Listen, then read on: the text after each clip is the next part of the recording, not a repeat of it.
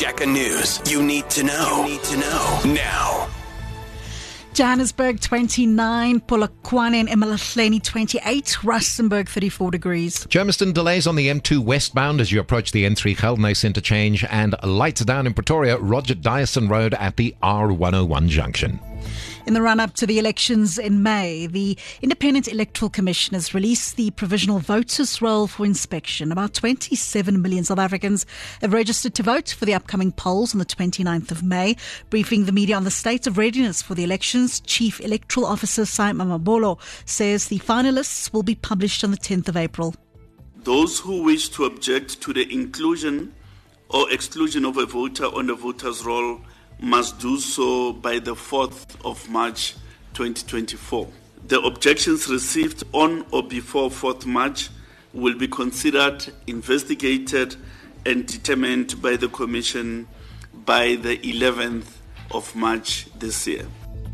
Electricity Minister Kgosientsho Ramokgopa has assured South Africans that the remaining generation units at Kendal Power Station in Mpumalanga will return online before the end of the week. Eskom suffered the loss of five generating units at the power station last Thursday. This led to the country being plunged into stage four load shedding. So I think it's important that there's that appreciation that we are going to have those uh, temporary setbacks. This was a setback. The team identified what was the root cause these lessons will then be exported to other power stations so that we don't suffer, if like, a similar fate in relation to those power stations.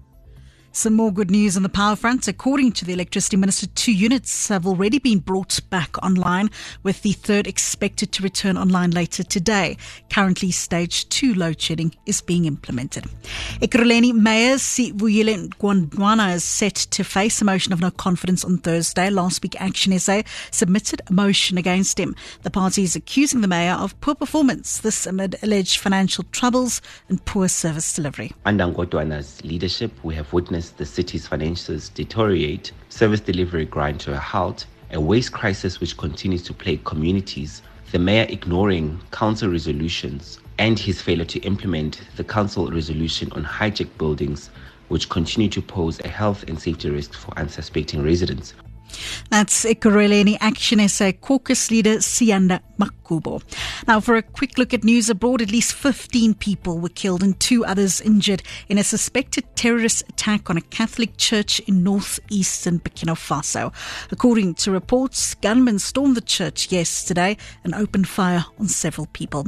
And authorities in Vietnam are searching for nearly 100 drug users who escaped from an overcrowded state owned rehabilitation center.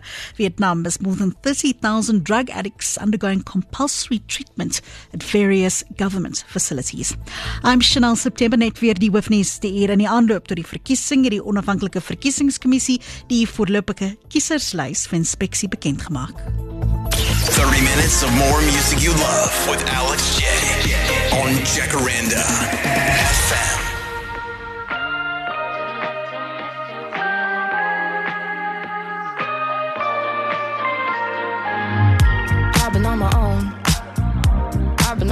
for a while. I've been putting off giving someone else all my time. Maybe I should go.